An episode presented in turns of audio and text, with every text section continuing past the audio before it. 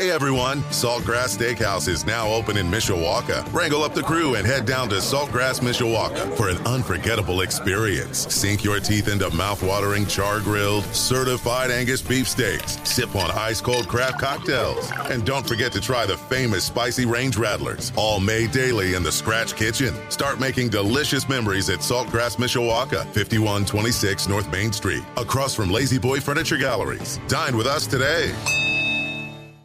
This is Legacy Heating and Air Game Day with Tim Grell and Vince D'Addario on Sports Radio 960 AM WSBT.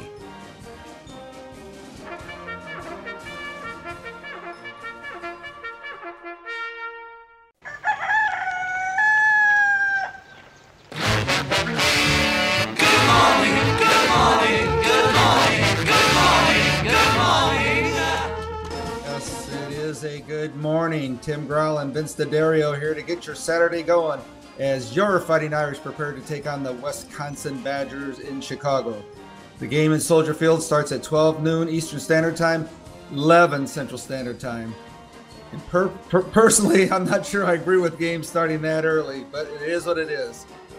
So as we do every Notre Dame game, we are indeed here with great conversations all centered around your team and football talk. Today, we'll be joined by former running back and now author, Reggie Brooks. Also, we will be chatting with former Notre Dame players Bobby Brown, Reggie Fleurima, and from the last Irish team to play at Soldier Field in 2012, linebacker Jarrett Grace.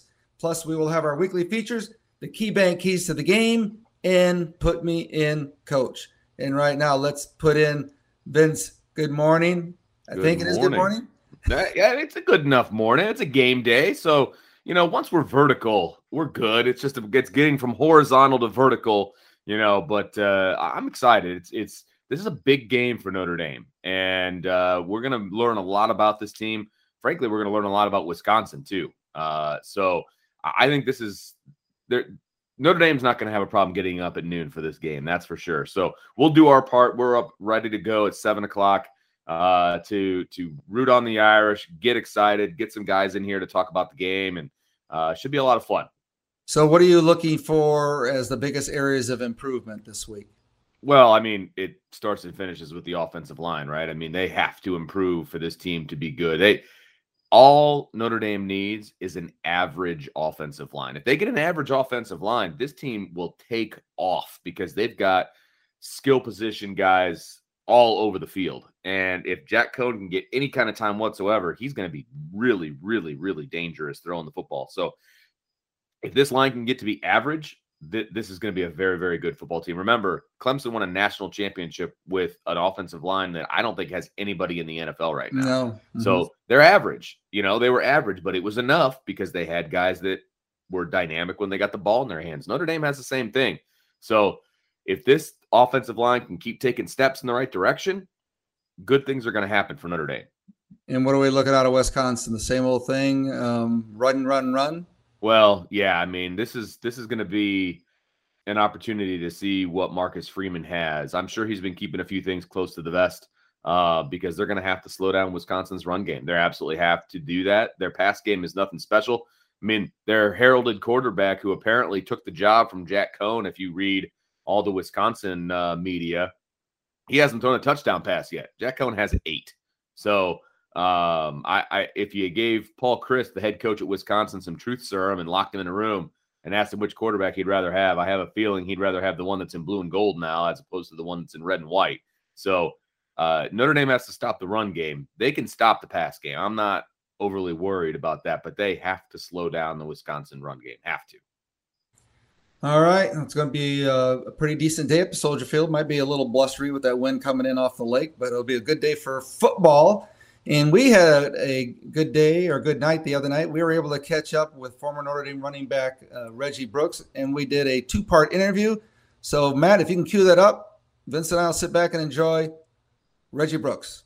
We're with former Notre Dame running back Reggie Brooks, who's kind enough to give us some of his time as we get prepared for Wisconsin. Hey, Reggie, how you doing today? I'm doing quite well. Looking forward to this matchup. Like I said, it's going to be kind of funny playing against Wisconsin ever have that opportunity, but just having the connection with Barry Alvarez being there, and then Jack Coan being the quarterback there a couple of years ago. So that'll be interesting. And you have an interesting book that just came out. You know, we've talked a number of times. I think we talked last year, and you didn't even tell us that you were going to be an author, but Reggie's got a book, If These Walls Could Talk, Stories from the Notre Dame Fighting Irish Sideline, Locker Room, and Press Box, co-written with John Heisler. So a book, why now? It was just kind of the pandemic, you know, didn't have a lot going on. I mean, we were doing the, you know, a lot of times, like I said, game days, I'm pretty much tied up from basically Friday till early Sunday morning. Right. And had a lot more time on my hands, and it was brought to me. And to be honest with you, the reason I never really said anything about it until it came out is because I didn't believe it myself. I'm like, yeah, wow. You know, and it's still hard to, you know, grasp that concept. But it just felt like the right time because of my experiences at Notre Dame, both as a student and an athlete, and coming back and as an alum, coming back to campus. And then coming back as an employee of the university and then moving into athletics, it just, you know, it felt right. And, you know, and all the struggles that these young men were going through during the pandemic and watching their commitment, and it just kind of helped me reflect back on my time at Notre Dame. We didn't go through any kind of a pandemic, but, you know, those challenging times, how you're able to overcome those, and what sets Notre Dame apart in that respect. This is the Legacy Heating and Air Game Day Show on 960 AM WSBT. We're talking with former Fighting Irish running back and current executive director of Holtz's Heroes Foundation. Let's stay on that book. You've probably read sports books before. What did you want to make yours different than other sports books? Well, I just finished reading Rocky Bleier's kind of basically memoirs, and I'm a huge Rocky Bleier fan. And so are we. Just, you know, and after reading that, and it was like just within about a month or so after reading that I was approached about it. And it was just like, and just reading Rocky's book, talking about his life, but it was such an easy read and a comfortable read because it helped you get to know who he was. And that was kind of the impetus for the book, is getting to know myself, my journey, but also the impact Notre Dame has, you know, had on my life when I got to Notre Dame, while I was there, and then after, and how it's still impacting me, and the different people that I was blessed enough to come in contact with, not just, you know, athletes and football players, you know, just my relationship. My wife worked there as well, and with the admissions office and the different people that you get connected with. And I remembered my time when I was being recruited, some of one of the biggest things that really jumped out to me about Notre Dame were the people, and not the president of the university, not the administrators, not the coaches, but people that were grounds crew and, you know, just, you know, the everyday people. It really impacted me and kind of helped shape my growth as a person and also as a father and as a husband. Reggie, you have such a unique perspective, obviously being there as a student athlete under Coach Holtz, but then being there and seeing a few different regimes, right? All the way, you know, what, 3 or 4 different head coaches, I think, in total. How have things, I mean, obviously this is a loaded question, so take it whatever direction you want to go, but what are the major things have just changed from your time there as a student athlete to up to last year, you know, when you've been around the program in such a close manner? Well, the biggest thing that just stands out to me is just the amount of money around the game now. You know, I remember Coach didn't make a whole lot of money, and he was kind of freelancing and going out and doing speaking engagements in the spring before spring ball when we were doing winter conditioning. The amount of money that coaches are making is very significant. So that's one thing that is very huge that really hit me, the difference in this day and age, and how the game is no longer about so much the game as it used to be. It's, unfortunately, the media runs college sports. Right. You know, and that And so that's the thing, is it's a lot of, I mean, and it's kind of started my, about sophomore, junior year in the early 90s when, media rights were kind of coming into play. Notre Dame had been on TV all the time. But the difference is I remember us playing, noon, 1 o'clock. Now you got games on Monday, Tuesday, Wednesday, Thursday, right. Friday, every day of the week. It used to be Saturday football, Saturday afternoons, sitting down, you got people coming and you knew. Now you don't know when the game is until a week before, right. What time the game is until a week before the game starts. And it's just the invasiveness of, and the lack of rivalries now. I mean, how the rivalries have changed, and, we've not been with Michigan and everybody been in the Big Ten. The game this past week against Purdue, we hadn't played Purdue in a while, in I think 7 years or so. And it's and it's just the amount of, and the lack of people understanding of those rivalries, the intensity of them and the importance of, at least in my eyes. And you see now it's just whatever's going to, get the ratings and make the money, unfortunately. He's Reggie Brooks. I'm Tim Grau, along with Vince D'Addario. We're the former Notre Dame running back and author of the new book, If These Walls Could Talk, Notre Dame Fighting Irish, Reggie Brooks. You collaborated with another friend of our show, John Heisler, and I'd be remiss if we didn't send out our condolences to the loss of John's wife suddenly. I'm sure it's tragic, and I know you knew her too, and our hearts and prayers go out to everybody.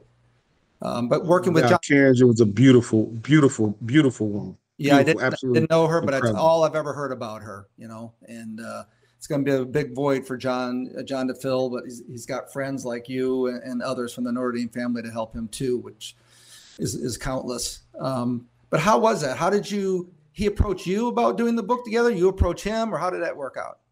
No, it was actually, they asked me, Triumph Books is the publisher, asked me about it, and to be honest with you, I said if John wasn't up for doing it, because if he wasn't up for doing it, I wasn't going to do it. I mean, literally, I was the only person I would collaborate with, just because of my trust in his integrity and the values that he holds, and then just our connectedness we've had over my time, my 30 years at Notre Dame. It just felt right. It was like, there's no one else that I would have even remotely considered to write a book with other than John Heisler. And how did you guys collaborate? Did you have certain, just start jotting down or different memories or different things? And I wonder if John or you ever disagreed on how you remembered something.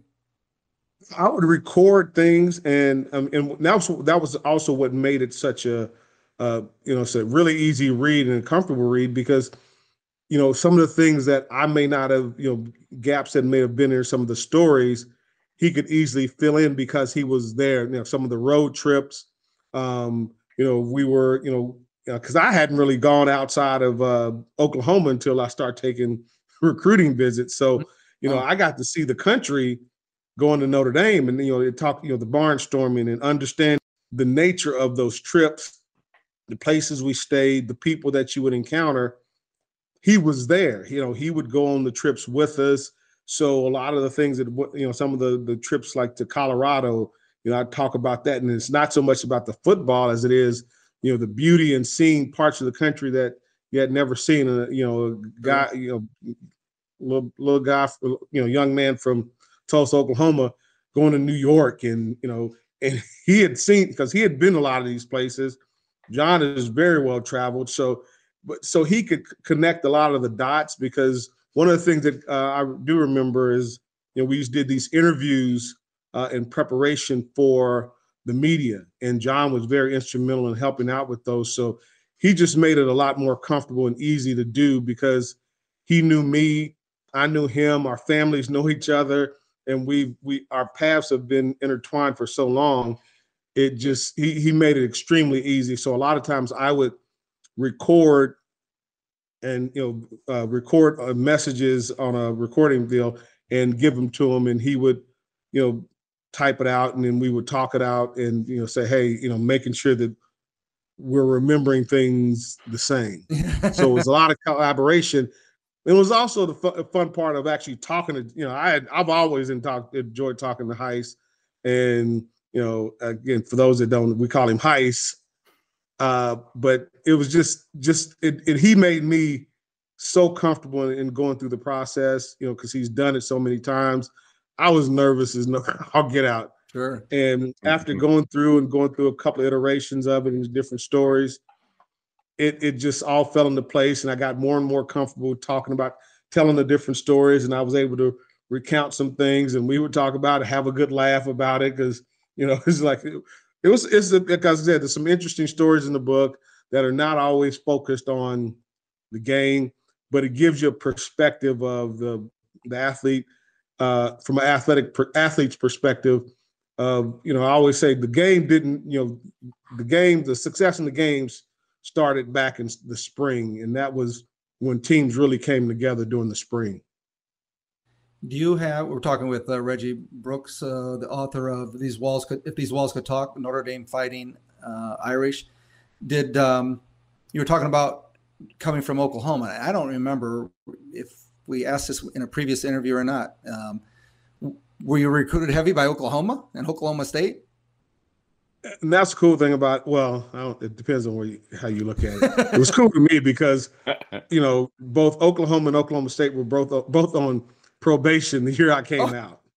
So I was definitely recruited. It was just they were NCAA. You had some NCAA violations. So timing of it was like, I think it worked out better for me because, you know, Notre Dame was just a better fit just because of, you know, my brother being there and, you know, just winning the national championship. So a lot of things had fallen into place that was just the better fit for me. Before we go on in our next segment, talk about the Holtz's Heroes Foundation, this year's team and everything. You want to tantalize our soon-to-be purchase of your book with one short tale or anything episode that would wet their whistle and make them go out and get that book? Well, again, if you want to know some of the stories about some of the guys, you know, like the Rockets and Rodney Culver's, you know, he was the lone captain, you know, passed away.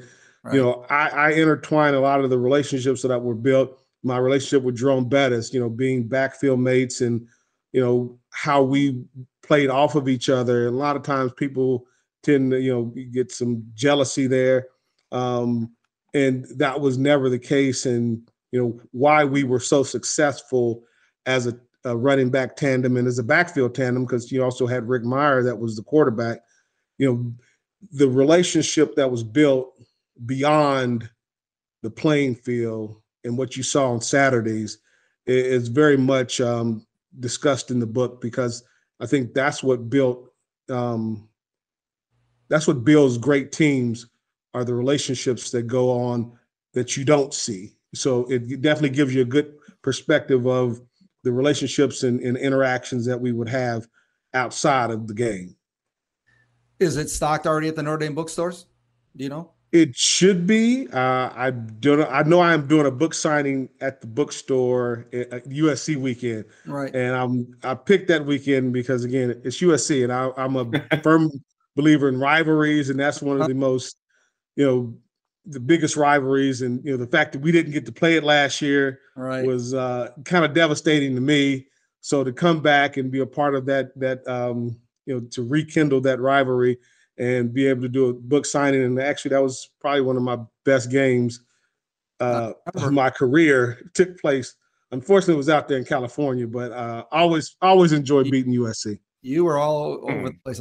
You know, the best thing about that thing, all the points that you scored and the team scored, is that dang horse didn't have to go riding around that track too often that night. Yeah, we shut that horse down pretty quickly. You got it. We'll be right back on the WSBT Game Day Show on Sports Radio 960 WSBT. This is Legacy Heating and Air Game Day with Tim Grell and Vince D'Addario on Sports Radio 960 AM WSBT.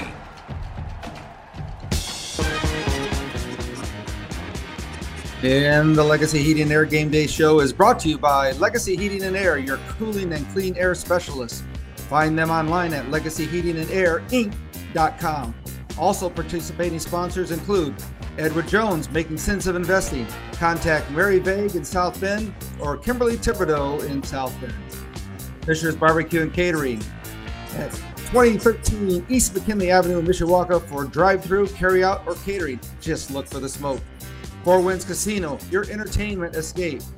Key Bank, earn up to 2% cash back on purchases with Key Cashback Credit Card. Key Bank opens doors. For more info, visit keybank.com/cashback. Key Bank is a member FDIC. Mimo's Pizza on Edison and Mishawaka. If you like pizza, you'll love Mimo's. Manja Manja. Monterey Mexican Bar and Grill, your authentic Mexicans served fresh daily at McKinley and Division in Mishawaka. MontereyMexican.com. South Bend Orthopedic Physicians for the University of Notre Dame since 1949. Wings Etc. Grill and Pub with 14 area locations. Stop in today or order online at togo.wingsetc.com. And Orthopedic Sports Medicine Center, OSMC, providing orthopedic care to Michiana since 1973. Also brought to you by Salsa's Mexican Grill. Share good times and great times this football season at Salsa's Mexican Grill. Imperial Furniture in Dowagiac, where furniture shopping is fun. And the Food Bank of Northern Indiana. Sherwood Tire, Barnaby's of Mishawaka and Granger. Lozier, your launch your career at Lozier's. Apply today. Life at lozier's.com. Leckleitner Door, Martin Supermarkets, Pet Refuge, In Rug Company Studio and Gift Shop, Tim Growl State Farm Insurance, Zollman's Best One Tire and Auto Care, serving your family for 3 generations. Auto Value Auto Parts, the store where service is different. We get it. And Reggie Brooks was kind enough to stay with us to talk more about football, NIL, and other topics. So let's have Reggie Brooks part 2. We're back with our second part of our interview with Reggie Brooks. He's nice enough to stay here. And actually, it was a really comparison that you were saying about Rocky Bleier and liking him or anything. In all the years doing the show, Rocky Bleier is the only person that we had on 2 segments. You're the second person that's been on for 2 segments. Actually, I think Rocky came back the next week. Well, yeah, what a guy. I mean, geez, all the people that you talk to and run into, I mean, all of them are really good guys, but what a story he has. And I'm so glad you guys had your functions going on at the same time and you could actually catch up with each other last weekend. Let's talk about and it was just always good to see and talk to him. Yeah, oh, go ahead. Sorry, there's just a little delay there. All right, so let's talk as executive director of Holtz's Heroes Foundation. Let's give a plug. What is Holtz's Heroes Foundation? Holtz's Heroes Foundation is a 501c non-for-profit organization that's focused on education, helping others, and particularly with food drives, and also the former players of Coach Holtz that have fallen on hard times or had some difficulties, and those that have passed away that, to be able to assist their families, and also working in our communities to do more and be more actively involved in helping those in our various communities. The good thing about Holtz's Heroes, we have guys all over the country, and it's not just, hey, give some money. We're very much about boots on the ground, getting our hands, I won't say dirty, getting our hands involved with the success of young people and providing leadership and character development for our young people all over the country. So it's not just, a bunch of, few high profile guys. Our guys get out, we deliver food. I mean, now that we're coming out of the pandemic, being able to do things in person, we have some activities we're doing across the country with our guys and making sure that we support that, promote it. The Bus Stops Here Foundation with Jerome Bettis, the Worley organization with Daryl Gordon. So the Family Foundation that Rick Meyer has. So we're very active in assisting our former athletes that played for Coach Holtz and just building that legacy. We focus on trust, love, and commitment. That's something that that was instilled in us at Notre Dame under Coach Holtz, and we want to live that out every day of our lives. Now, Reggie, we know, I mean, obviously it's all part of your book. You spent so much time at Notre Dame, and, you know, I know you were active with Holtz's Heroes and things like that. From a player standpoint, it had to be, even though it's such a wonderful organization, it had to be tough to kind of leave that comfort zone of Notre Dame and what you've known and what you've been, and how everything was going so well, working with the alumni and everything at Notre Dame, to kind of really uproot, move across the country and take over, you know, your new position with Holtz's Heroes. How did that come about, and why did you ultimately make that decision? Well, the main impetus of making the decision was my wife. She took a position with the city of Fort Worth, and, you know, she's been so supportive of me in my career. You know, we've traveled, you know, playing professionally, you know, then playing, you know, working in different aspects of corporate America. She's always been supportive of my career, and this was just my opportunity to kind of not return the favor. It was just her time. And so the Holtz's Heroes opportunity presented itself because it allows me to work from home. And it still allows me to do what I was doing at Notre Dame in terms of working with former athletes.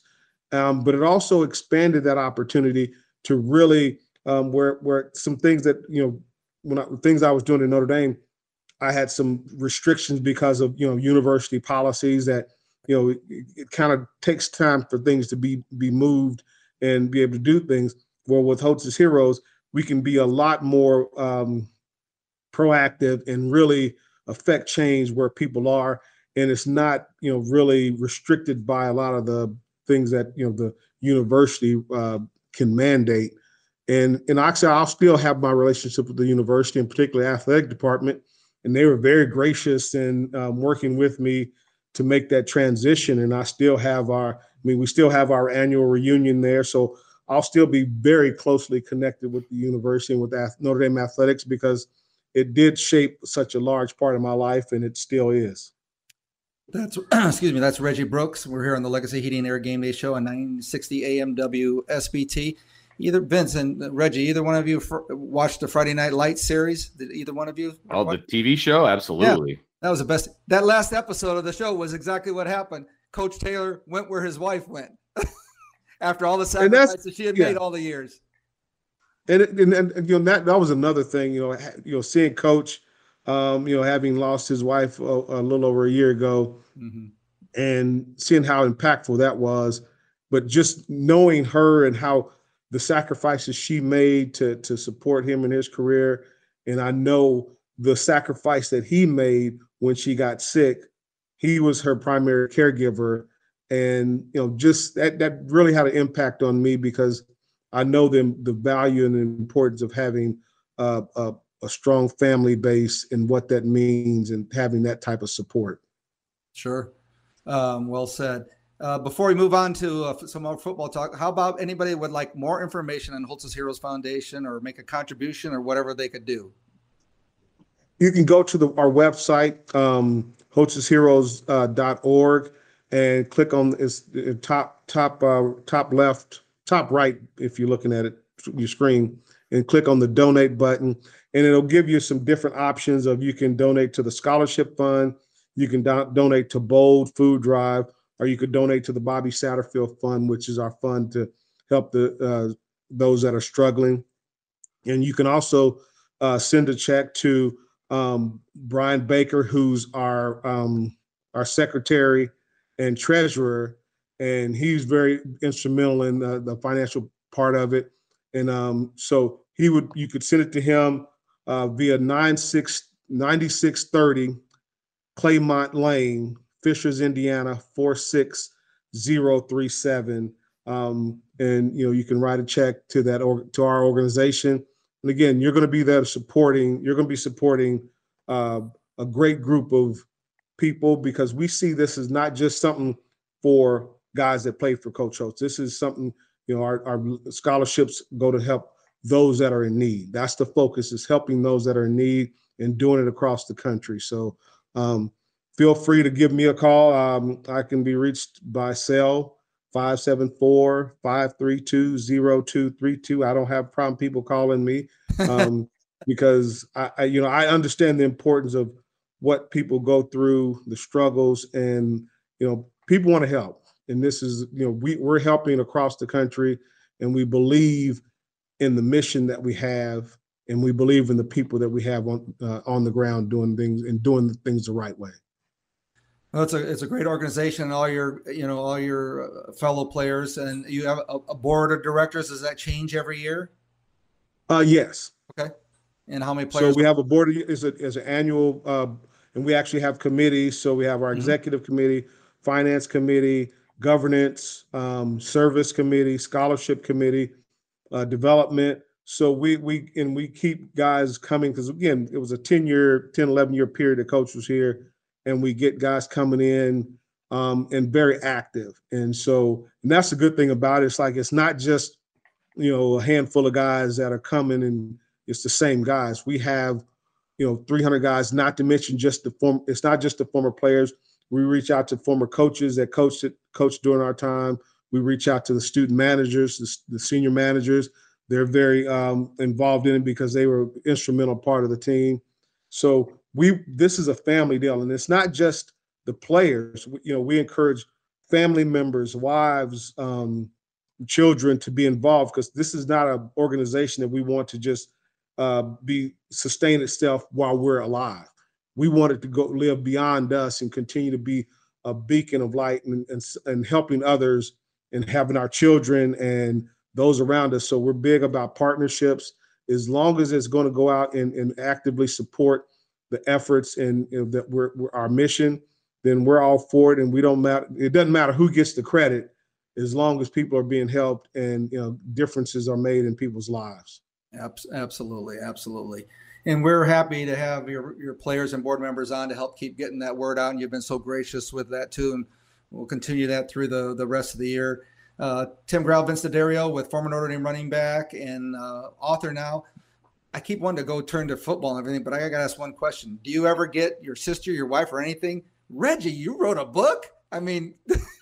Actually, like I said, my wife, she's like, what is wrong with you? I mean, she's the one that's not surprised. I'm the one that's like, so I literally, my sister and both my brothers called both my sisters and my brothers. That's really bad. Now I'm thinking about it. I'm saying it out loud. It's like, I didn't tell anybody. Like, my brothers and sisters called me. It's like, dude, are you serious? You wrote a book and you didn't say anything? And I was like, I guess I didn't. Oh, so yeah, I've been in hot water. So I was going to say, they're at a party or something. Somebody said, hey, how was Reggie? How did he come? And they're like, what? What book? it literally, they found out via we have a family messenger thread, and my cousin put it up on the board, the message board for our family, a private family board. And my sister called me and really reamed me out. And I was like, I had no excuse. I was like, yeah, I was, my bad. That's it. I had no excuse whatsoever. Yeah. All right, let's turn to Notre Dame football this year. And you did the post-game shows all the time, analyzing everything. We know we had a lot of, what did we get? 3 of the linemen, Vince, went to the NFL. So we're kind of starting at 4 because one of the guys, you know, 4 of the 5 offensive linemen from last year is in the NFL right now. Yeah. So from a running back perspective and a football analyst perspective, so what do you think can be done, or is it just growing pains with the offensive line? I was concerned about the offensive line back in the spring, and it was because if you're going to have a successful offensive line, there needs to be a level of continuity, and spring ball is critical to that, to have, you know, those 5 guys playing together. And I don't think over the course of spring, they were trying to find the right combination of guys, and they never had the same offensive line going together more than maybe a week at a time.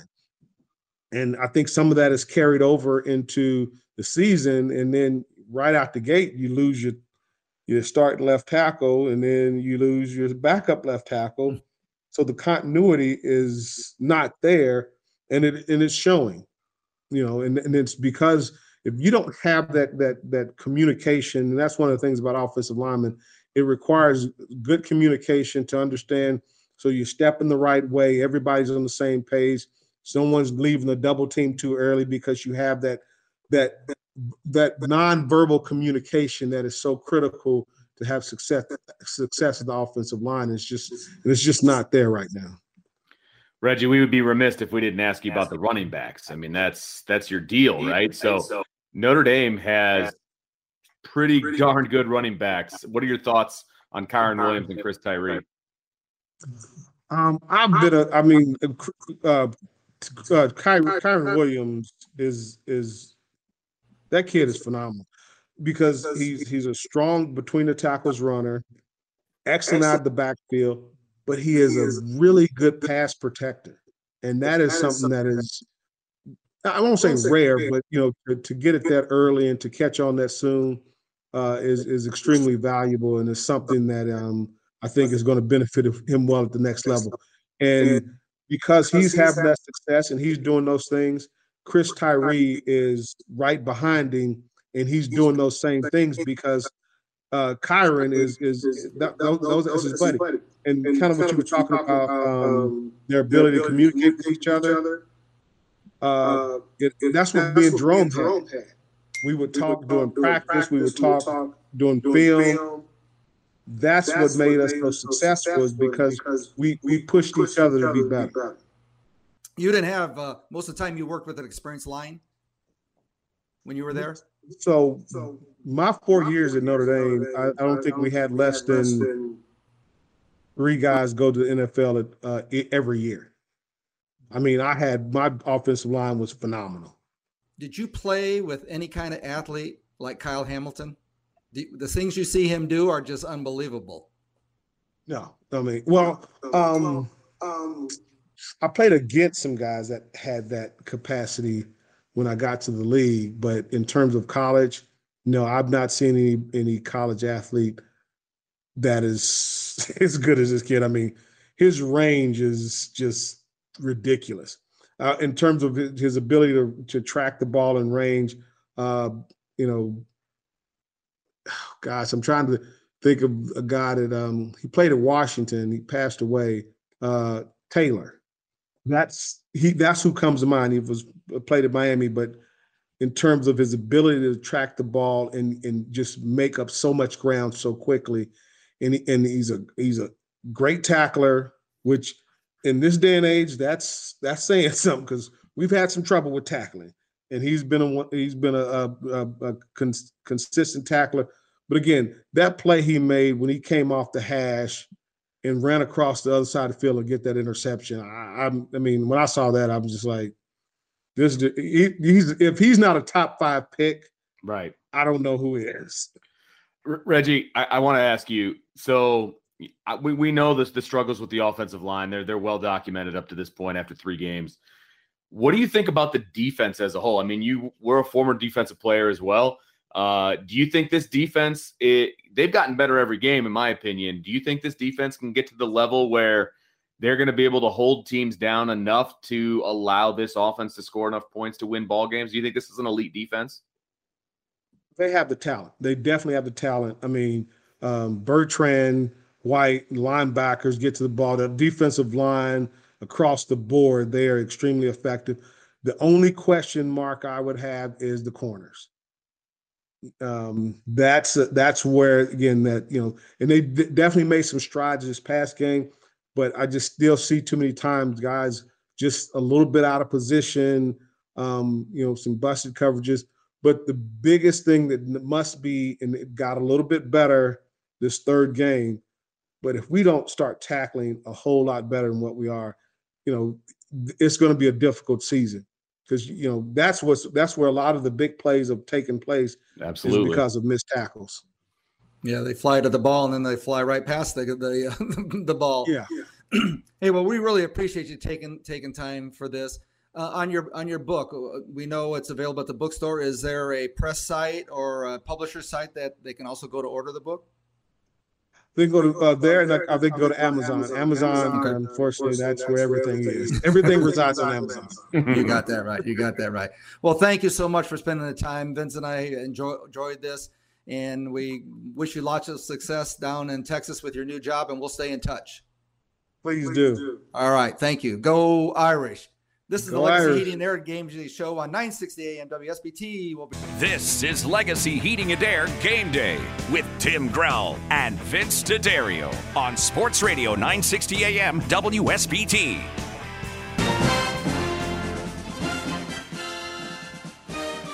Music coming back into the Legacy Heating and Air Game Day Show, brought to you by, of course, Legacy Heating and Air, your heating and clean air specialists. Find them online at legacyheatingandair.com. Also brought to you by Auto Value Auto Parts, your local Auto Value Auto Parts store where service is the difference. We get it. By Edward Jones. Edward Jones, Making Sense of Investing. Contact Jerry Madsen in Osceola or Craig Langhofer in New Carlisle. You can also contact Joe Ladig in Mishawaka or John Shaver in South Bend. By Fisher's Barbecue and Catering at 213 East McKinley Avenue in Mishawaka for drive-through, carry-out, or catering. Just look for the smoke. By Four Winds Casino. Are you ready for your next escape? Experience the excitement at Four Winds Casino with award-winning cuisine, the latest slots, a variety of table games, including live poker. Four Winds Casinos, your entertainment escape, must be 21 years or older. Please play responsibly. By Key Bank, open up a Key Smart checking account today. Key Bank opens doors. For more info, visit key.com. Key Bank is member FDIC. By Mimo's Pizza, Mimo's on Edison and Mishawaka. If you like pizza, you'll love Mimo's. Manja. Tim? Thanks, Vince. And now we're going to have our weekly feature, the Key Bank Keys to the Game. Key Bank, a proud sponsor of the Cashback Credit Card, up to 2% back for those of you who like cash and getting it back. Earn up to 2% cashback also on purchases with a Key Cashback Credit Card. Key Bank opens doors. For more info, visit key.com/cashback. Key Bank is member FDIC. So our own Vince D'Addario will now honor us with his keys to the game. Let's see how many we can get through here in this short segment. Vince, honor you. I don't know about honor you, but I've got some keys to the game, Tim. Yeah. So my first key to the game is it's time for Hart and Lewis to grow up. Those are Notre Dame's starting cornerbacks. I just have a feeling that this game plan for Notre Dame is going on defense is going to be, hey, we got to stop the run. So they're going to devote more personnel to stopping the run, and that's going to put Hart and Lewis on an island outside as corners, and I think they're ready for it. I think they're ready to step up, and they're going to get their opportunity today. I like Notre Dame's corners versus the Wisconsin wide receivers. I think that's a matchup that falls in Notre Dame's favor. So if Hart and Lewis can do what I think that they can do, they're going to grow up this week, and they're going to show why they're the starters at the University of Notre Dame. So look for the corners to be an integral part in this defense this week. They're going to put on their big boy pants for this week's game. You got it. Absolutely. Okay. How about another key? So the front four absolutely needs to dominate on defense for Notre Dame. You know, the big thing for Wisconsin, if they can get their offensive line to the next level, which means get to the linebackers, it's going to be a long day for Notre Dame. And the only way to prevent them from getting to those linebackers is for the front four to dominate and demand double teams. They also need to get in the backfield. They need to make Graham Mertz's life, miserable. He needs to be thrown off balance. He needs to be thrown off platform. He needs to be off his timing when he drops back to throw the football. If these linebackers for Notre Dame can scrape cleanly and meet the running back at the line of scrimmage, that favors Notre Dame all day. But can they do it? Can this front four prevent the offensive line for Wisconsin getting to that level? That's a big question mark. And let's squeeze in one more key. Chunk plays. Notre Dame needs their chunk plays offensively. I don't know that I trust this offense to put together multiple double-digit drives offensively, so they're going to need to score quick at times. They're going to need those chunk plays, whether it's to the running backs out of the backfield, whether it's a run game, whether it's, Kevin Austin, Michael Mayer, Braden Lindsay, Avery Davis, you name it. They've got options, but they need to score quickly at times, and they need those chunk plays to win. Yeah, I think I saw there's some new statistic out there, how they formulate it, that Notre Dame's way down at the bottom of finishing drives. Not the red zone, but finishing drives and stuff. So, yeah, they're 92nd in the country in that particular stat. But guess what? Wisconsin is worse. So they need to take advantage of that. There's a statistic for everything nowadays, isn't there? You got it, especially when gambling is on the line. Right. Thanks, Vince. This is the Key Bank Keys to the Game. Key Bank Smart Checking. You work hard to make checking smarter. No maintenance fees, no minimum balances, 40,000 ATMs. Pretty smart. Open a Key Smart checking account today. Key Bank opens doors. For more info, visit keybank.com. Key Bank is a member FDIC. We'll be right back to wrap up the first hour. This is Legacy Heating and Air Game Day with Tim Grau and Vince D'Addario on Sports Radio 960 AM WSBT.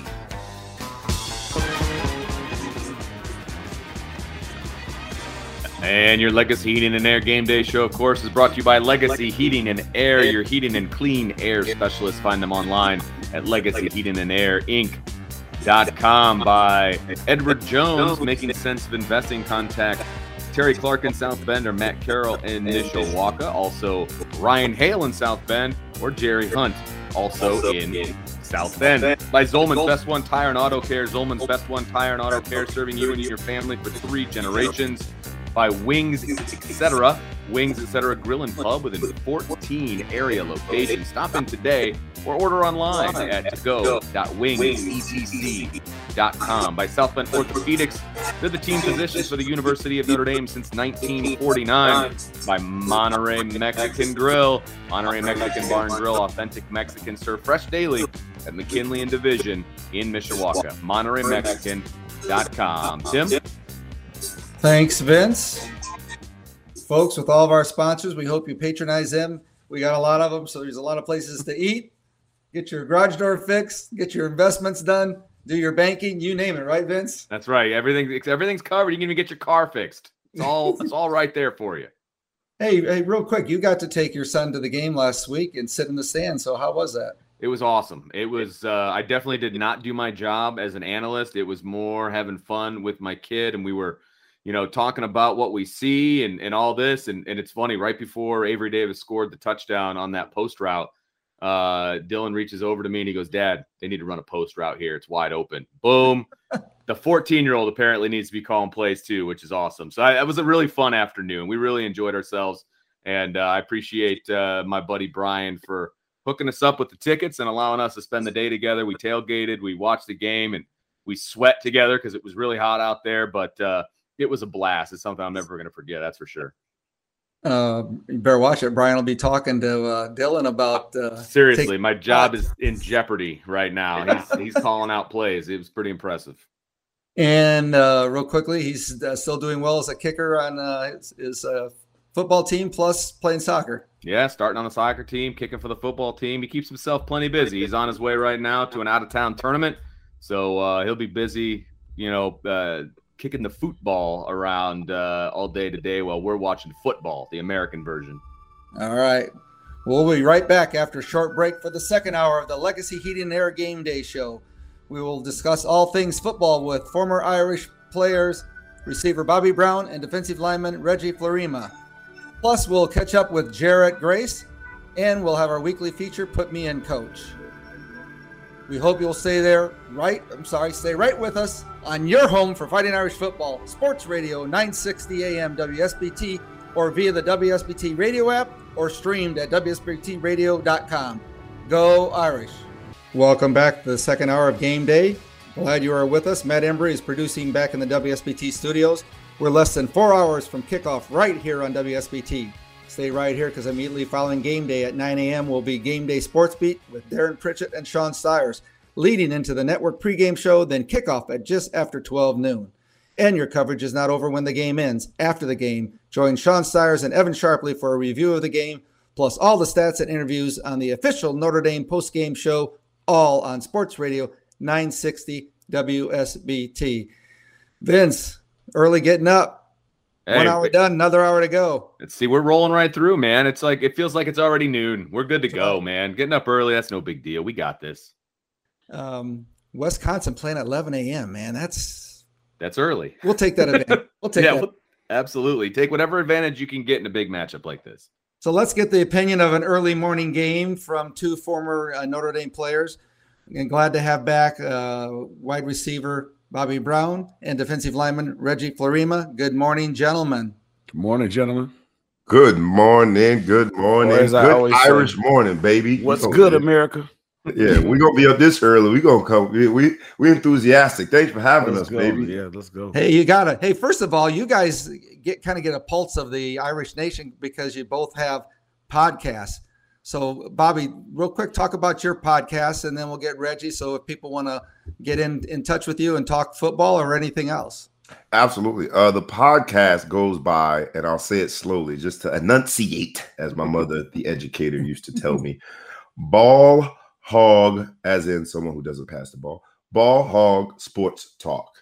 And a little fun fact, we sort of pseudo merged the two in the sense that although Big Reg is doing the Big Flow Show, he is a very important and integral part of the Ball Hog Sports Talk. So I get to be with Big Flow. Well, I call him Big Flow. I get to be with Big Flow every Friday. We do the show together. We have a great time. It is where sports, business, entertainment collide. We do it rough, rugged, and raw. Anybody that knows me from the Notre Dame days knows that I've never been shy, and I still continue to never be shy when it comes to the content on the podcast. So please come check us out. And I guess I'll do my intro. It's the Ball Hog Sports Talk with your boy, B. Brown, ESQ, a.k.a. the Ball Hog, a.k.a. the Mouth of the South, a.k.a. Mr. Excessive Celebration.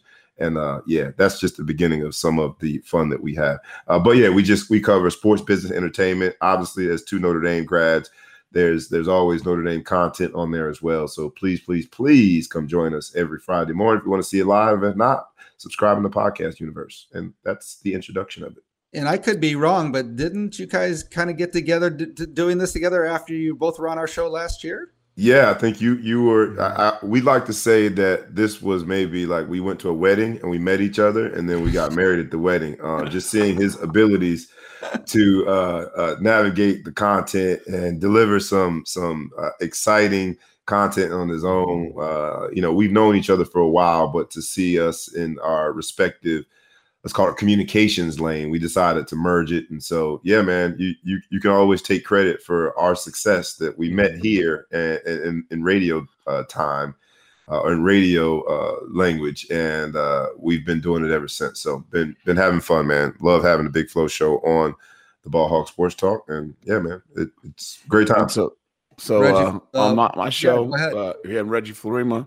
I had the Big Flow Show. I do more interviews and stuff like that. I don't do it with as much regularity. So what happened was I was doing the Big Flow Show and I was trying to kind of do a cross production type thing or promotion type thing. And we would do the Ball Hog Sports Talk on Thursday nights.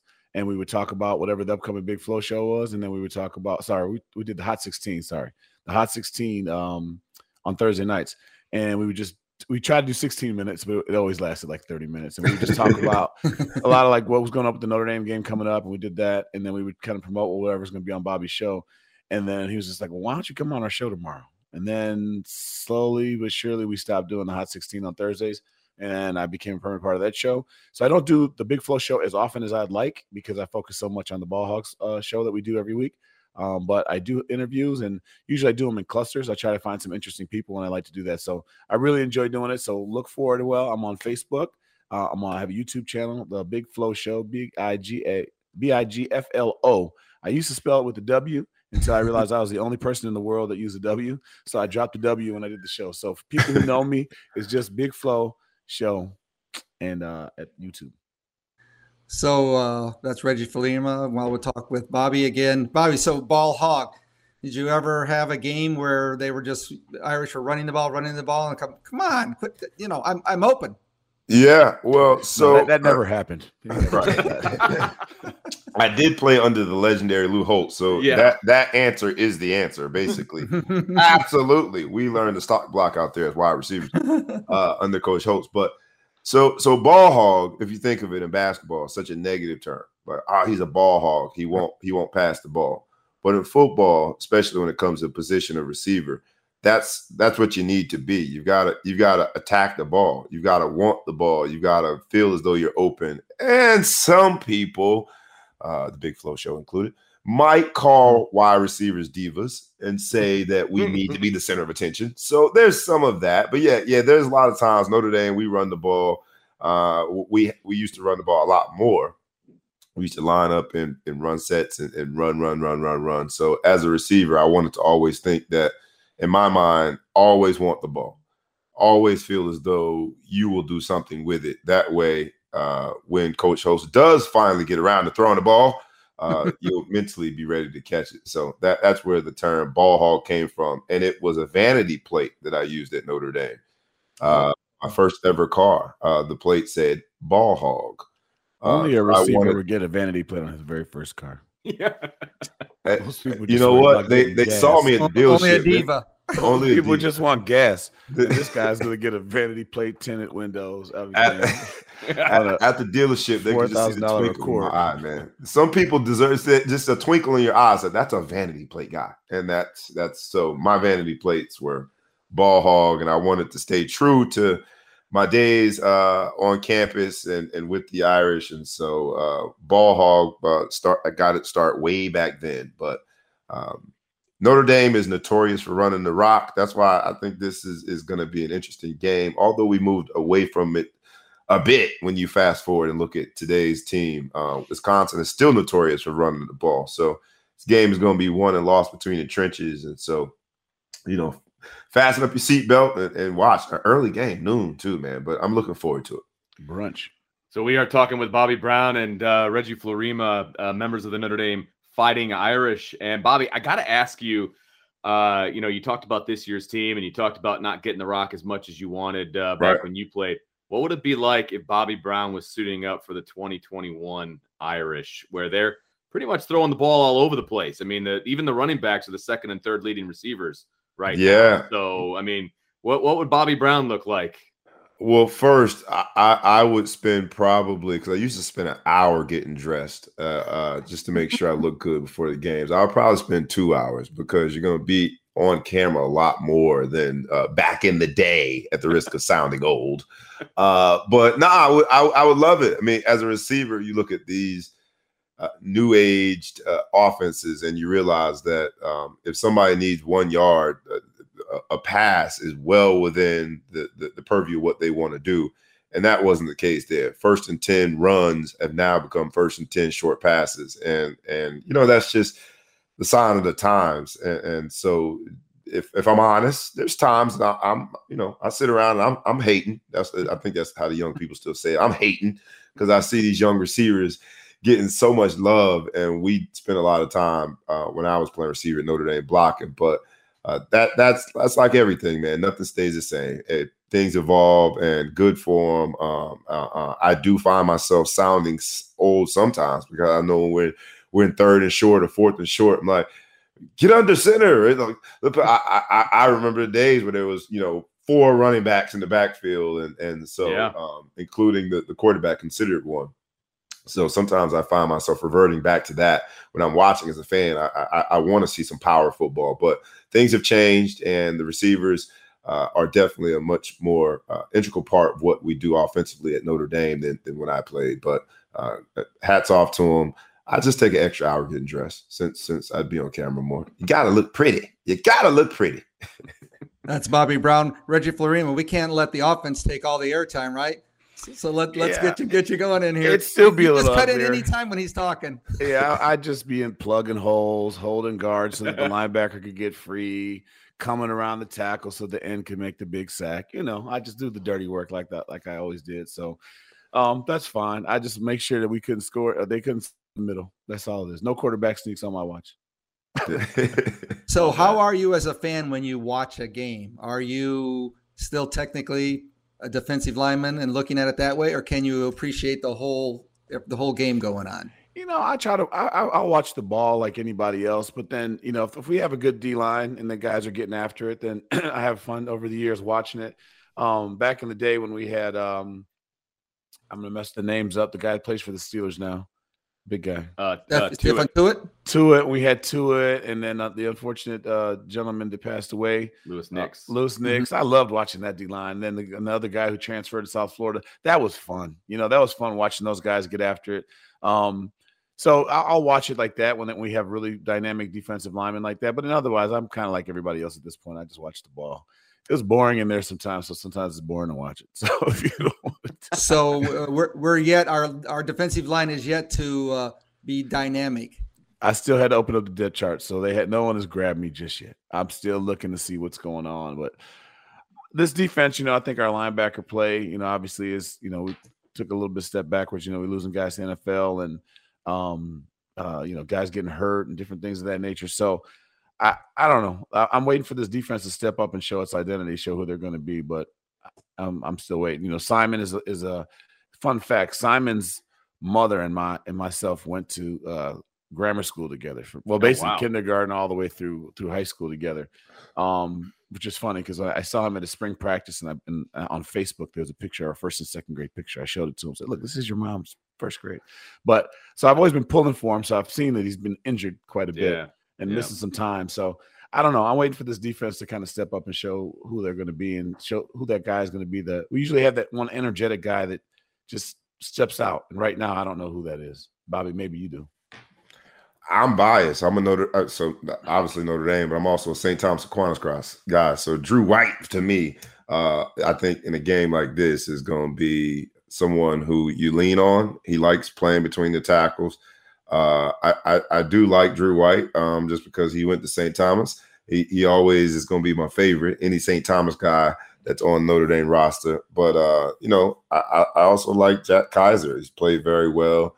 I think that our linebackers, while they still might not be household names, they've played pretty well. And I think this is a game that's designed for them. So, but when I watch it, like Reggie, I watch it first from a receiver's perspective. So I'm looking at the safeties, and I like to call out pre-snap what's going on. I watch a lot of games with my son, who I am coaching him, right? Coaching him and training him how to be a quarterback. So the quarterback and the wide receivers are – during a game, they're having their own game within the game. And so my son and I like to do that while we're watching it. Like, let's look at the safeties. Let's watch. Okay, let's go from safeties down to linebacker at the snap. See what the linebacker does. If he takes a step forward, likely it's man. You know, combine that with the fact that there's only one safety or no safeties, then, yeah, we know we're in man. And so we have the sort of a chess match while we're watching it. And at the ripe old age of 11 – he's better than me now, so I gotta hopefully today I can win the chess match as we're watching this game. My son can't be showing me up, man, but he's really learning the art of how to read the defenses, so it's fun. So Bobby, you're watching the safeties. So Kyle Hamilton, your thoughts on the Irish All-American? How he's doing, man? Look, he is the one household name. Sorry. Yes. I know. I felt bad after I said nobody. I was like, except Kyle Hamilton. Yeah. Guy. But he's in such a league of his own, though. He is in such a league of his own when you compare him to the rest of our defense. He's been special since the day he stepped on campus, since the day he put on a gold helmet, and you could see it. But there are flashes where you're like, how did he make that play? So the part about Kyle Hamilton that I love when it comes to this season is replay, because when you see these things in replay, you get to really appreciate just how amazing the play was. That was my second position in high school, and flirted with playing it within in college and even in the NFL. I had a few days playing at safety. So I love the position to see athletic players able to cover that much ground. And then – most times you say defensive backs are just wide receivers that couldn't catch. Not him. He can catch too. He's got hands, and he's really fun to watch. Obviously, this will probably be the last year we get to enjoy him in an Irish uniform. People have projected him to be a top 10 pick, and can't wait to see him at the next level too. Kyle Hamilton's just a wide receiver that can hit really well. Right. That's right. That's right. So Reggie, Bobby brought up his son. We got to bring up your son. You got to be a proud papa. I mean, your son. Going to proud. Northwestern, right? I mean, I'm proud. Yeah, my namesake. It's fun, you know. It's interesting. The ultimate vanity is to name someone after yourself, right? There's a human being walking around. So I will say I like. I do like hearing Reggie Fleurima caught a touchdown, because I never did that before, right? So you hear his name out there a lot, but he's worked really hard. He's class of 22. He's going to be finishing up in December and rolling early in Northwestern in January. Couldn't be more proud of him. We took a loss last night to a team that I will not give any publicity to right now. But we lost in double overtime, a heartbreaking loss. Oh, man. I could go on till the top of the hour about why we lost, but nobody wants to hear that right now. But really proud of him. You know, he's a good kid. You know, he works with special needs kids in school. He doesn't get in trouble, got good grades. He did everything I try to get him to do, so he gets away with some of the smart mouth he does to me here and there with that. But super excited, sad at the same time, thinking that he's going to be out of the house in three months. And you know, if everything goes right, it's never coming back. Like, you know what I mean? Other than the visit. Right. That's just such a weird thing to see. But my daughter, she's a volleyball player who's in her own right. She's got a tournament today, so I'm going to be checking her out. She's going to get all my attention, whether she likes it or not, at the end of this year. So that's great. That's off to both of them. That's Reggie Fleurima. We're also with Bobby Brown here on the Legacy Heating and Air Game Day Show on 960 WSBT. Let's start with you, Reggie. So this is an iconic place they're playing today. Was there any stadium that you felt like, wow, I'm in this stadium? Soldier Field. We played Northwestern Soldier Field my last year, and that was an amazing thing. As a kid, you see Soldier Field. That's where the pros play. And so when you get out there, that was a great place to go. The Coliseum, the Rose Bowl. We played Keyshawn Johnson and those guys in the Rose Bowl. That was awesome.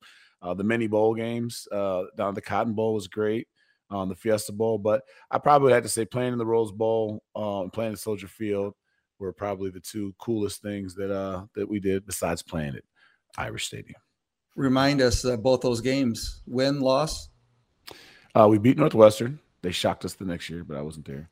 And, and for those of you guys who are too young to remember, we tied USC. Back in the day when they had ties. It was a 13-game win streak against USC. We used to sing happy birthday to Igor every time. Coach Holtz would tell a joke and say, every time Notre Dame wins the game, Igor, the dog, would come and dance the jig, right? And they say, what does he do when he loses? He's like, I don't know. He's only 13 years old. And so we would say, happy birthday to Igor. So that was our little joke every year. And we tied, and we couldn't sing happy birthday to Igor, so it sucked. And we could have won, too. We had one. Jarrett Mays went down and he spiked the ball. He could have thrown the ball. We would have won. But that wasn't kind of an excessive celebration, was it? No, we didn't. I don't know. That must have been under Davey. I don't know if you can celebrate there at Holtz. I think a scholarship. Hey, Bobby, time goes fast, Bobby. So what are you hoping for in today's game? Hoping for the Irish to come out victorious. I think it's going to be a smash-mouth game between the tackles, and I hope that everyone within the sound of our voices after they're done goes and subscribes to the Ball Hawk Sports Talk and our podcast. But I just want the Irish to come out victorious. Honestly, at this age, I just like Irish wins. Singing the fight song at the end of the song, that's all that matters. I don't have to deal with the gray hairs of the coaching staff. So I don't care how it gets there. Let's just get there with a victory. What do you think, Reggie? I think, you know, Jack Coan's going to come back and give them a hard time for making him transfer by not giving his job up. So hopefully everybody rallies around that. I wish it wasn't a brunch game. I don't know why you go to Soldier Field in this big game that you play in the morning. Is there a game afterwards? Were the Bears using the stadium? No, they're on the road. Yeah, it's the Fox big noon game now. That's our new theme this year. It's 11 o'clock in Chicago where the game is. Yeah. They're still serving brunch at Denny's. Okay, like it doesn't make any sense to play the game this early. No, it's such a great stadium. This is a primetime game. We're both good, whatever. But I don't know. So I'm hoping for a good game. I think as long as we get a W, you play ranked teams. You just want to get the W. It doesn't matter how it goes. I don't care if it's ugly. I don't care if it's all field goals. I just want the W. You got it. You got it. And one last thing, Bobby. So you tell your son always to look for the wide receiver before he thinks to go with a draw or something?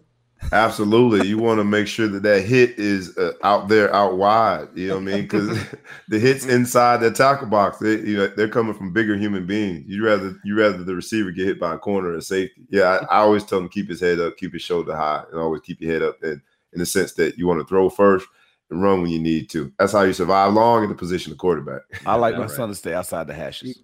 You got it. Right. None of that over the middle. He's always the biggest guy outside the hashes. I like right. That. Bobby, good luck in your game today. Thanks for joining us. Much appreciated. Thanks for having me, guys. I hope you get over last night's loss. It's going to take a while. Hopefully, baby girl will go win some volleyball games. There today. You go. And that'll make me happy. Then my Irish bring it home. And then Northwestern. Let's go. Thank you, guys. We really appreciate it. Thank you for having us. All right. We'll be right back on the Legacy Heating and Air Game Day Show on WSBT with former linebacker Jarrett. This is Legacy Heating and Air Game Day with Tim Grell and Vince D'Addario on Sports Radio 960 AM WSBT. And our Legacy Heating and Air Game Day Show is, of course, brought to you by Legacy Heating and Air, your heating and clean air specialist.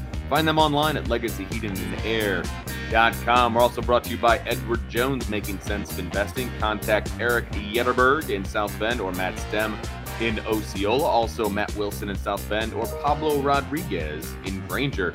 By Fisher's Barbecue and Catering at 213 East McKinley Avenue in Mishawaka for drive-through, carry-out, or catering. Just look for the smoke.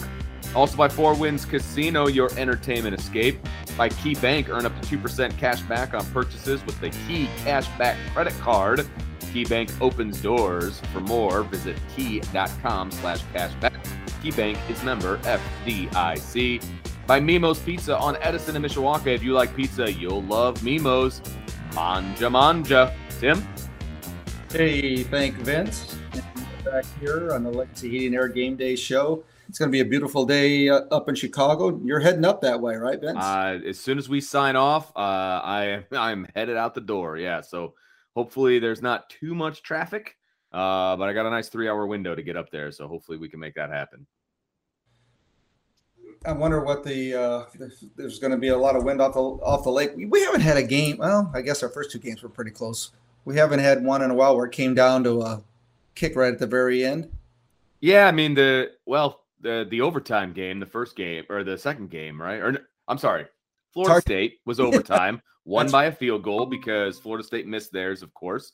And so yeah, we had a close game. Games have been closer than they should have been, that's for sure, no question about that. But hopefully they can turn the tide here and get a big one here tonight. You got it. Hey Matt, what do we got for Soldier Field to set the stage for Soldier Field? I'd have to. I guess I could hum the Bears song, but I wouldn't be very good at that. So let's just bring on our next guest. I was going to give you an intro with the Soldier Field Bear song there. Jarrett Grace, our next guest. How are you today? I'm doing well, guys. Thank you for adapting and overcoming the technical issues on my end. It's good to talk with you guys this morning. Hey, that's okay. We appreciate it. I wanted to have a member of the 2012 team on because you were the last team that played at Soldier Field. Just tell our audience about that atmosphere there at Soldier Field. Yeah, that was exciting. That was really the first Shamrock game a lot of us had played in. So there was, I guess, a lot of talks about the uniforms going into that game, and just even during practice, the snapshots guys were snagging of us during the week leading up to that. But then, you hear a lot about the Chicago Notre Dame connection. So it's almost like another home game in a way, like a home away from home. So we just were excited as can be, riding those big buses the day before the game when you're driving through town. It almost felt like you were just reestablishing what had been, Notre Dame territory. So everything leading up to it was just full of excitement. And then obviously we handled business on game day, which was, cherry on top of all that, because otherwise nothing else would have mattered. So Jared, do you guys, when you go to Chicago, because, look, Chicago's obviously the closest big city. There's a great Irish atmosphere in Chicago.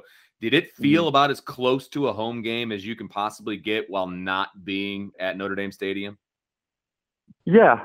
I actually was watching some old videos just of that game, and hearing the roar of the crowd, just even over the audio, was impressive because, that never does it justice. It very much felt like a home game, partly because it was cold and windy. I remember that was one of the, I guess, like the first cold game of that season where, we're all shirt or sleeveless, but, got the thermals cut off underneath so we can act tough. But yeah, you look up and you see, sure, there's always a small contingent of fans from the opposing school, especially when it's a historical rival. But yeah, that was, it was, yeah, as close as, I think you said it best, Vince, as close as to home game as you could get. And having a short bus ride there only emphasizes that point. That's Jarrett Grace, a linebacker for the 2012 Fighting Irish here on Game Day WSBT. I know Lou Holtz used to, for games and stuff, he'd make the players study some history about the opponent or the stadium that they were in. Does Brian Kelly do anything like that? Not that I could recall, not offhand, but I think a lot of that rivalry speaks for itself and kind of just gets brought up during those type of games. You know, Lou Holtz just has so many memorable quotes, you know, about him, you know, beating people up in the alleyway. I don't think Coach Kelly maybe could top those, and I don't think he would try either, just out of respect to Lou. But he didn't even have to. That stuff just comes around, you know, the Catholics versus convicts. That stuff just comes up on its own, right. Especially nowadays where, you know, with social media, guys see enough that they can just focus on their job. So, Jerry, you brought it up, so I'm gonna go with it. You remembered when, you know, the big talk was all about the uniforms and all this, and so of course this is a Shamrock Series. They're going to wear some alternate uniforms. They're not quite as controversial as the ones you guys wore, I would say. But yeah. I guess a couple questions here. So your thoughts on the ones you wore in 2012, and then your thoughts of the whole kind of Shamrock Series situation where you get to wear some alternate uniforms, things like that. Yeah, the 2012 ones, I think when we first saw them unveiled, and then especially when we were watching practice film, because we had to, you know, you get a break in the helmet, otherwise your head is pounding during the game when you first wear them. I think we were a little disappointed. We looked like clowns at first, and that's just being honest. It was just goofy, but I say that. And they always grow on me. Maybe it's just having, you know, good memories with them. Sure. You know, just dominating your opponent. And I'd like to think I'm one of those guys. Doesn't really matter what you wear as long as you're handling your business. But yeah, to be honest, we were a little. I don't know. Just a little hesitant, I guess, to be, you know, these fashion forward type guys when we're really just blue collar football players. But you know, overall I like it. I think it's fun. You know, some are better than others, certainly. So you're torn between whether your autograph picture would have you in that uniform or a different uniform. You're so torn about that. Oh, I know what I would prefer. I would prefer the classic home uniform. Like classic gold helmet. That's not even a question, Tim. I'm just saying that. That's great. Hey, so being a linebacker on the team, and do you get to watch the Irish now play? Yes, I do. I'm a student right now, but pretty much watching Notre Dame is the highlight of my weekend and kind of what I look forward to as like my big study break. Man, you got Drew White, which everybody expected, but J.D. Bertrand, leading tackler now for the first three games, right, Vince? And I think he's up there, rated in the top five for tackles in the whole country on defense right now. So what are you seeing about your fellow linebacker crew there at Notre Dame on this year's team? I like it. I like what I'm seeing. J.D., obviously, the numbers are speaking for himself. I also, you know, during the summer, it was my summer off, so I was following the team pretty closely, and nothing but good things were being said about JD. And I think he plays the game in a way that any blue-collar guy, or really anybody that just loves the game, loves passion, plays, right? He's flying around. He's having fun. He's physical. Everything you can control, he does. And then he's also smart. You know, like a lot of the same traits we've said Drew White has over the years. And it's funny, I really appreciate Jack Kaiser as well.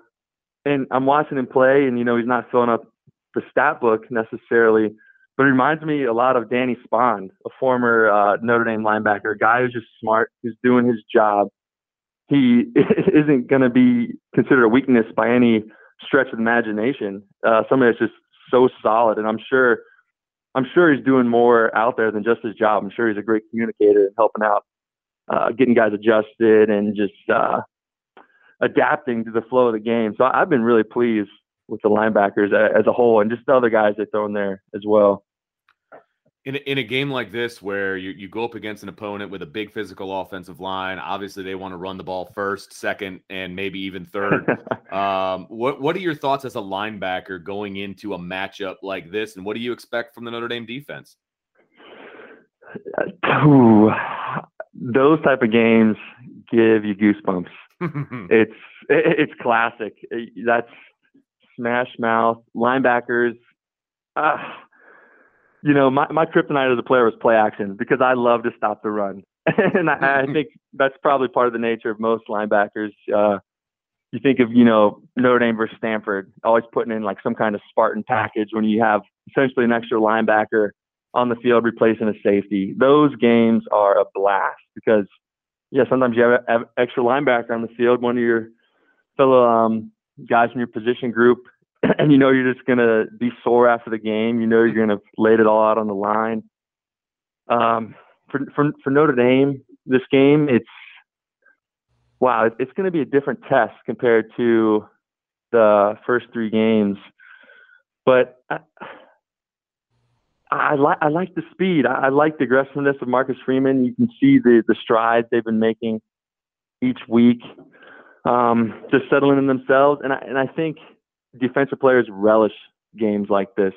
I don't want to say you don't necessarily have to think as much because that's, you know, when you get caught slipping, that's when they take a shot. That's when the play action really gets you. But I got to think these guys are just ready to go. They're going to be amped up because they know, hey, I can come downhill early and often in this game. You know, first, second, third down, I can hit somebody. So I imagine those guys, just like we would have been fired up, they're ready to go. One more kind of X's and O's question for you, Jarrett, from me. You know, you said your kryptonite was play action, which I totally get. But when you're playing, and let's say you got a guy like Kyle Hamilton behind you, does that take a little bit more worry off of your play? Like, okay, even if I bite on play action, I got somebody back there who's probably going to make an All-American play and kind of save all of us. Yeah. It definitely eases your mind a little bit. Kyle Hamilton gets the nickname the Eraser.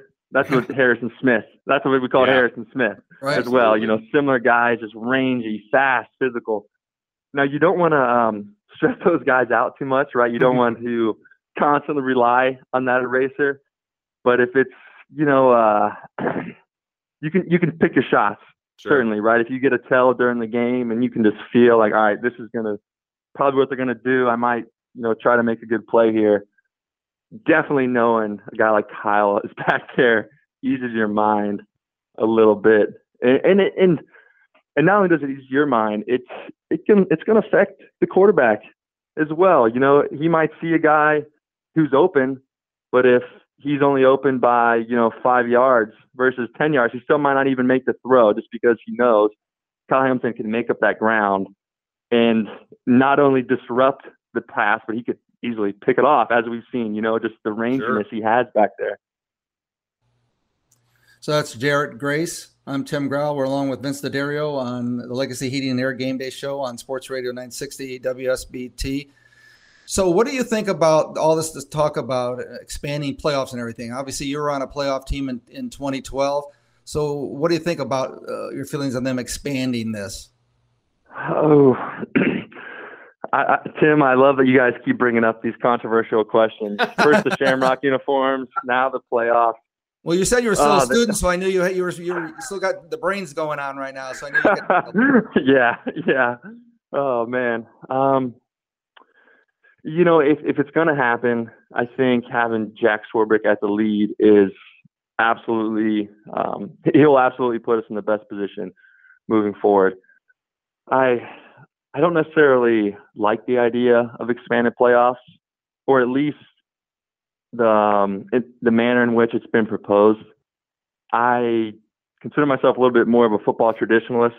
I love the big bowl games. I love seeing, you know, the matchups out of conference, and just the pageantry, the history of football. You know, these old rivalries, you know, the Cotton Bowl, Fiesta Bowl, Rose Bowl, all these big games getting almost just like the recognition they deserve. So I think if that could be incorporated in some capacity and just honoring the history of the game and the things that helped build it up to be this just national like machine of not just revenue, but something that the whole nation kind of gravitates towards every weekend and looks forward to every year. I think just paying them homage would be something I would consider.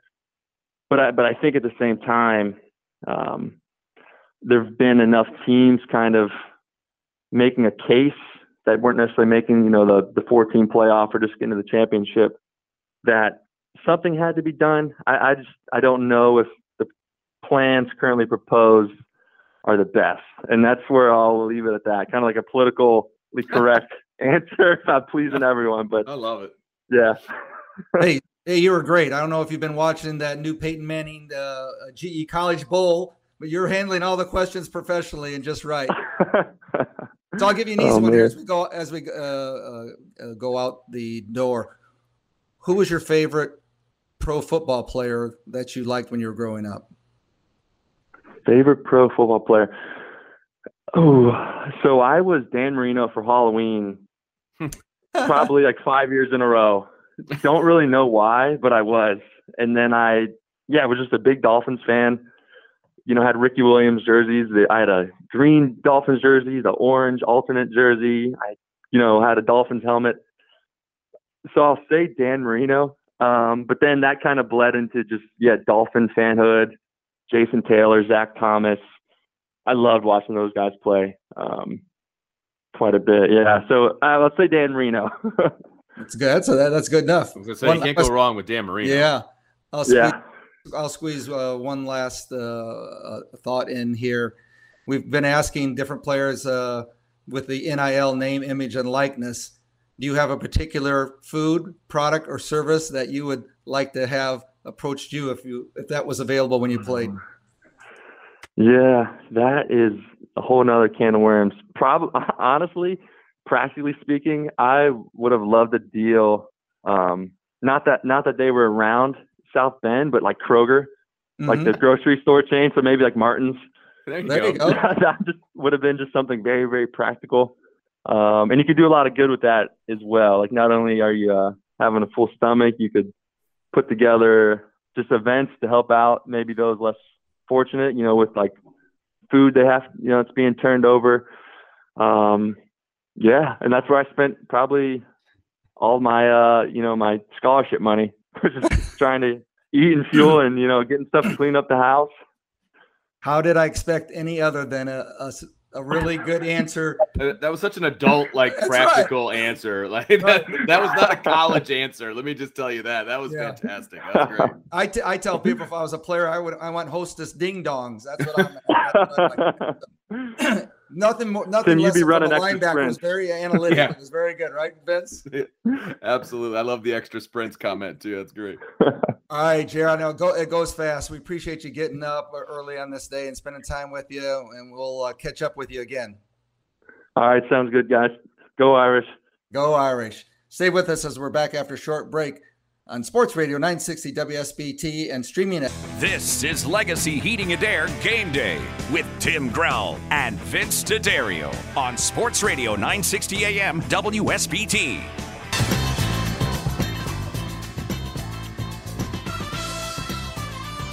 And your Legacy Heating and Air Game Day show is brought to you by, of course, Legacy Heating and Air, your heating and clean air specialist. Find them online at legacyheatingandair.com. By Auto Value Auto Parts, your local Auto Value Auto Parts store where service is the difference. We get it. By Edward Jones. Edward Jones, making sense of investing. Contact Leo E. Creamer in South Bend or Jim Hitchman in Mishawaka. By Zollman's Best One Tire and Auto Care. Zollman's Best One Tire and Auto Care, serving you and your family for 3 generations. by Wings Etc. Grill and Pub with 14 Michiana area locations. Stop in today or order more online at togo.wingsetc.com. By South Bend Orthopedics Team Physicians for the University of Notre Dame since 1949. By Monterey Mexican Bar and Grill, authentic Mexican served fresh daily at McKinley and Division in Mishawaka, MontereyMexican.com. By Mimo's Pizza. Mimo's is on Edison in Mishawaka. If you like pizza, you'll love Mimo's. Manja, manja. Tim, take it away, sir. Here we go. Thank you again. Thank you to all of our sponsors again. Now we're ready for our weekly feature, Put Me In, Coach. Oh, put me in, Coach. I'm ready to play today. Put me in, Coach. And here we go. So each week we put a player in today's game and would like to get their perspective of what they see, what they expect, and how they would play that position. So today with my magic wand, I'm going to make Vince 6'5", 310 pounds, and make him an offensive lineman. It's my dream come true. I've always wanted to be an offensive lineman, and my 5'8 body would just not cooperate with me. But today is the day, Tim, that I get to be an offensive lineman. I'm going to be an offensive lineman for Notre Dame. And look, everybody's heard the whispers. Everybody's heard the grumblings about the offensive line, and guess what? So have I. And since I... I'm a leader on this offensive line. Our guys know what people are saying. And so I'm going into this game with a gigantic chip on my shoulder. And I'm going to fight and fight and fight. And I'm going to try to take it to this Wisconsin defense. Because, look, this Wisconsin defense, they're a 3-4 defense, which means they got 3 down linemen, 4 linebackers. They're going to bring pressure from all different areas. They're really good at it. They mask their pressures really well. So I've got to be aggressive at the line of attack. I've got to keep my head up. I got to watch for those twists, watch for those stunts, be able to move, get off blocks, and double team, get to the next level, and just be aggressive. Look, you know, no one from the outside can expect massive gains from week 3 to week 4 necessarily, but I do feel like when things click for this offensive line, they're going to click, and things are going to be really good. So it all starts with aggression. It all starts with playing hard. It starts with keeping your head up and seeing everything in front of you. That's what I'm looking for from this offensive line. I think they can do it. These guys are all highly ranked guys. I mean, one was considered an All-American, for goodness sakes. They can do it. They have the ability. They just have to show it. And I think this week they take steps in that direction. And as we were talking earlier off the air, I think it was such a great intuitive phrase. You said if they would just play average. Yeah, average absolutely. Line. Yeah. Right? Yeah. I'll remind everybody that, and I think I've said this before on this show, I get all the shows kind of combined, but Clemson won a national championship with a very average offensive line. I don't believe any of those 5 guys are in the NFL right now. And they won a national title. So they may not be in the NFL, but they've got that national title ring, right? Mm-hmm. That they can show their grandkids someday. That's all Notre Dame needs to do. They've got the skill talent. And if you give Jack Coan time, he's going to pick guys apart or pick teams apart, and he's going to find the open man. They've got 6 legitimate receiving targets at Notre Dame. That includes the 2 running backs. Not a lot of teams can say that. You know, there were guys that did not have very good games against Purdue, and Avery Davis steps up and has a great game. You know, Chris Tyree and Kyren Williams are the 2nd and 3rd leading receivers on this team. They've got guys that can make plays. There's no question about it. The offensive line just has to play average. They play average, sky's the limit for this team, no question. And you think against the Wisconsin defense, you think it's more probability that will happen than not? Well, this is a huge test. This Wisconsin defense is the best part of their team. There's no question about it. And it's the front 7 that makes it the best part of their team. I think Notre Dame can do a really good job with the receivers versus the secondary, but the front 7 is where the test is really going to be. I think Notre Dame has to get horizontal. They got to get guys out in space because the linebackers for Wisconsin are really, really, really, really good in the box. They're not so good outside the box in open space. That's where Notre Dame excels. So if they can get the ball outside, I think good things can happen for this Notre Dame offense. I think they can dictate what they want to dictate offensively. Good stuff. Good stuff. With my magic wand, I'll take you back to present day at your regular height and weight. Back to being my tiny self. All right, fine. And that's our Put Me In Coach segment for this week. We'll be right back on Sports Radio 960 WSBT to close. This is Legacy Heating and Air Game Day with Tim Grau and Vince D'Addario on Sports Radio 960 AM WSBT. We got it, and we are back. What a almost 2 hours. It goes so fast, Vince. So, Vince, let's a minute to get your final thoughts on today's game, followed by your score prediction. Well, you know, I think this is a big test for Notre Dame, obviously. It's also a big test for Wisconsin. I mean, they haven't seen a team like Notre Dame yet. They've obviously played Penn State and lost, and they played Eastern Michigan, who wasn't really much of a threat. So it's going to be a very interesting game for Notre Dame and Wisconsin. I think Notre Dame can, you know, hit the big plays. If they hit two or three big plays, I think that's enough. I think if Notre Dame hits 30 points, they're going to win this ball game, no question. I have a lot of faith in the Notre Dame defense. I think they're going to, you know, keep Wisconsin out of the end zone for the most part. So my prediction is Notre Dame 27, Wisconsin 17. So a 10-point victory for Notre Dame. If things go right for Notre Dame, if they hit some of the shots that they did not hit against Purdue, the score could be even better. But I'm not ready. I'm not quite ready to predict a blowout by any stretch of the imagination. At the end of the day, you want Notre Dame to have a victory. That's what you want out of this day. And if Notre Dame comes home victorious, that's what you want to see. But you also want to see some progression and getting better every single game. Over under 2 for the number of series that Tyler Buckner plays. I'm going to say under because I'm not convinced that his hamstring is completely healed yet. So that's something you don't want to rush him back with. And he went out with a hamstring.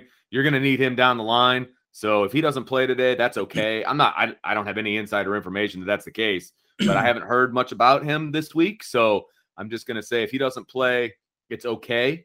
Mm-hmm. Jack Coan can handle things this game. You got it.